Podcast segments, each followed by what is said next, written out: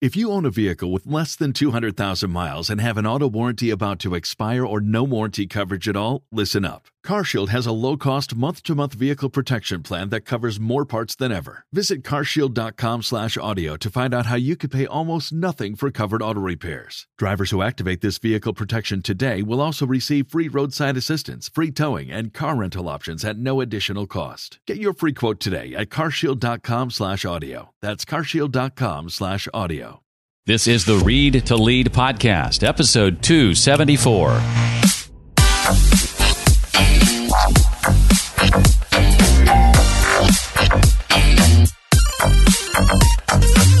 Hi, I'm Michael Hyatt, author of Your Best Year Ever, a five step plan for achieving your most important goals. Make sure your year includes moments reserved for this. It's the Read to Lead podcast with my friend Jeff Brown. Hi, and welcome to the Read to Lead podcast. You found the podcast that is dedicated to your personal and professional growth. My name is Jeff, and I believe that if you want to achieve true success in your business and in your life, then intentional and consistent reading is a must. And the Read to Lead podcast will help you narrow this reading list and bring you the key insights and valuable ideas from some of today's most successful and inspiring authors. Now, most weeks we get those insights and ideas straight from the horse's mouth. Today, I have for you an audio summary, my summary of a book I finished just last week. That book is called Free to Focus A Total Productivity System to Achieve More in Less Time. Oh, no, no. A total productivity system to achieve more by doing less. It's written by number one Wall Street Journal and New York Times best-selling author Michael Hyatt. Michael's been on the show before to talk about his book, Your Best Year Ever. I'll link to that interview in the show notes which by the way can be found at readtoleadpodcast.com slash 274. Now, Michael begins the book by asserting that most people think that productivity is about finding or saving time, but it's not. Time is a zero sum game. We all get 168 hours a week, right? You don't get any more or any less time than me or anybody else. So, how is it then that some people manage to accomplish so much and still have plenty of time for rest and family and friends and more? Well, showing you how to do that too is the promise that Free to Focus makes. And it's one of the most practical books I've read in quite some time. Now, I mentioned I finished it last week. This book was our selection of the month in my online book club called Read to Lead University. Just last week, those of us in the club met to talk about the book, and you can find out more about Read to Lead University, by the way, at readtoleaduniversity.com. All right, let's dive in. Michael divides the book into three sections or steps, with each step including three actions. Now, we won't have time to go through all nine of those actions, but we'll cover most of them. Step one in the book is stop. Now, you may be saying, wait a second, a productivity book that begins by telling you to stop, shouldn't the first step be go? Well, that, Michael says, is what most productivity systems get wrong. They go right into showing you how to work better or faster, but they never stop to ask why. And Michael says, unless you know why you're working, you can't properly evaluate how you're working. The first action in this section is formulate. This chapter is all about identifying what you want. Michael asserts that productivity isn't about efficiency or even success. Instead, productivity should free you to pursue what's most important to you. In other words, freedom. Michael defines freedom in four ways freedom to focus, freedom to be present, freedom to be spontaneous, and freedom to do nothing we should design our lives first and then tailor our work to meet our lifestyle objectives. The second action under stop is evaluate, and here you'll determine your course. It's here that Michael introduces the four zones of productivity, one of my favorite parts of the book. We'll start with zone four. That's the drudgery zone. As the name implies, it includes the tasks you have no passion and no proficiency for. Basically, these are things you hate doing and you're not good at doing them anyway. then there's zone three, the disinterest zone. These are things you're proficient at, but aren't that passionate about. Sure, you can do these things, and maybe you can even do them better than most people, but these are tasks that drain your energy. Zone two is the distraction zone. Now, in this zone, things get a bit more tolerable. These are tasks you're passionate about, but unfortunately, you have little proficiency for. Now, this means these activities aren't draining your energy and you enjoy doing them, but if you aren't careful, they can be massive wastes of your time. Now, another insightful issue that Michael points out here is that your passion can mask your lack of proficiency in this zone. You're not good at these tasks, in other words, and you're the last person to know it. Now, finally, there's your desire zone. With these tasks, you're both passionate and proficient. And herein lies the key to productivity that Michael says most either take for granted or miss completely. And it's this true productivity is about doing more of what's in your desire zone and less of everything else. The more time you spend in your desire zone, the more good you not only do for yourself, but for the rest of the world. But if productivity comes down to doing more things in your desire zone and less of everything else, then why aren't most of us doing that already? Michael addresses this as well. He says it comes down to our mindset. We need to turn our limiting beliefs into liberating truths. What's a limiting belief? Well, limiting beliefs limit our potential and establish false, constricting boundaries that prevent us from accomplishing bigger and better things. Michael lists seven common limiting beliefs in the context of productivity, but probably the most common limiting belief is this I just don't have enough time. The liberating truth, Michael says, that you need to replace that limiting belief with is I have all the time I need to accomplish what matters most. Now let's move to the second section or step two of the book. First was stop, the second step is cut. Now, here you learn to eliminate, automate, and delegate the various tasks coming across your desk on any given day. Eliminating tasks starts with saying no to new tasks coming in that you've identified aren't in your desire zone. You need to flex your no muscle. Michael says.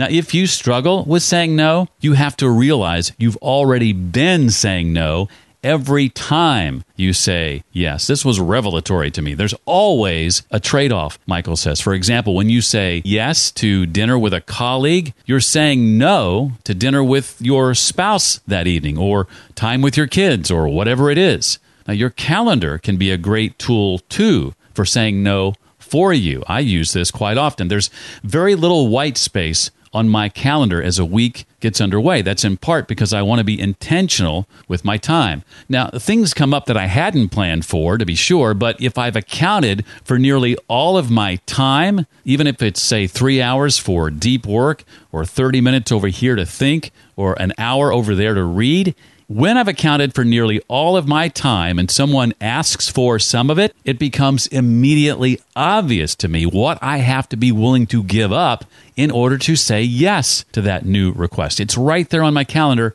right in front of me. It may be a commitment I've made to myself, but if that's a commitment I want to keep, then I tell the person asking for my time, I have another commitment I'll have to say no, or we'll have to do this some other time. In Michael's words, I can't accept a new request without coming back on a commitment I've already made, even if that original commitment was to myself. The second step, cutting, also includes delegating, and according to Michael, there are five levels of delegation. This is something I struggle with a great deal.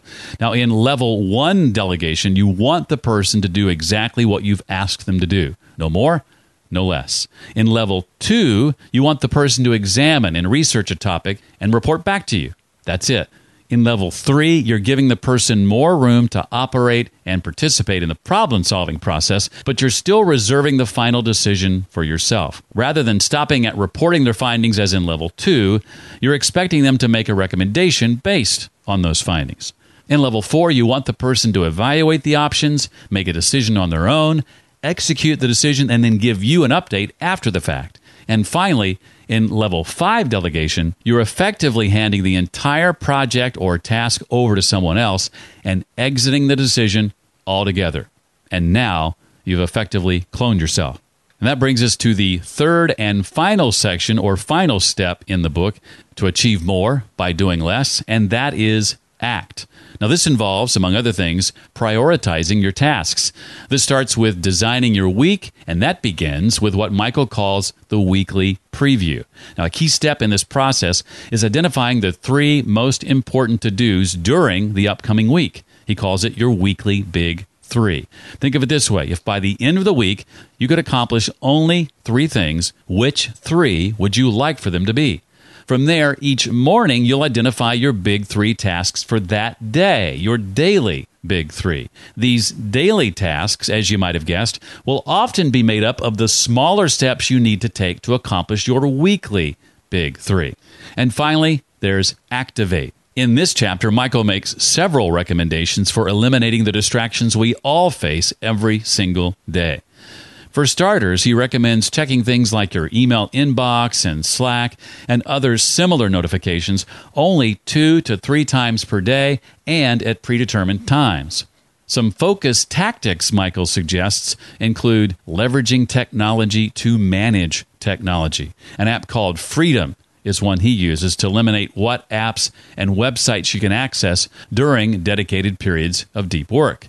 Make sure you're listening to the right music, is another, Michael says. Now, you may think listening to music is counterproductive, but it can be super productive as long as it's the right music. Focus at Will, for example, is an app I've used for this very purpose the purpose of drowning out distractions and helping me keep on task. Michael recommends it here as well. Make your workspace work for you by taking charge of your environment. Variety can re energize us and facilitate deep work. I, for example, like working outside on my deck as the weather permits. Consider decluttering your workspace. And I understand this is easier said than done. Sometimes I'm pointing the finger right back at me. It's one I'm still working on. There are so, so many books. and lastly, Michael urges us to increase our frustration tolerance. And when I realized what he meant by this, it occurred to me that this was also an area I could stand to make mass improvements in. Now, I find often that when I get stumped on something tough, I can be tempted to want to give my brain a break by switching to something more enjoyable. Now, Michael says, though, that the longer you can sit with the challenge of important uphill tasks and the difficult emotions that often come with them, the more effective you'll be and the more likely you'll be to finish your projects and achieve your goals. So notice when the impulse to bail comes. You can choose to ignore it. It can be that simple. The more you do, the stronger your frustration tolerance becomes. I hope you found that helpful. That's my summary, my audio summary of the book, Free to Focus, a total productivity system to achieve more by doing less by New York Times and number one Wall Street Journal bestselling author Michael Hyatt. You'll find a link to the book, to my previous interview with Michael, and a summation of these thoughts at my website. Go to readtoleadpodcast.com slash 274 for episode 274. And again, if you'd like to find out more about Read to Lead University and our book club, just visit readtoleaduniversity.com. For questions or comments, feel free to share those with me directly. You can email me, jeff at readtoleadpodcast.com. Thanks for listening, and I hope to see you again next time. Until then, remember leaders read and readers lead.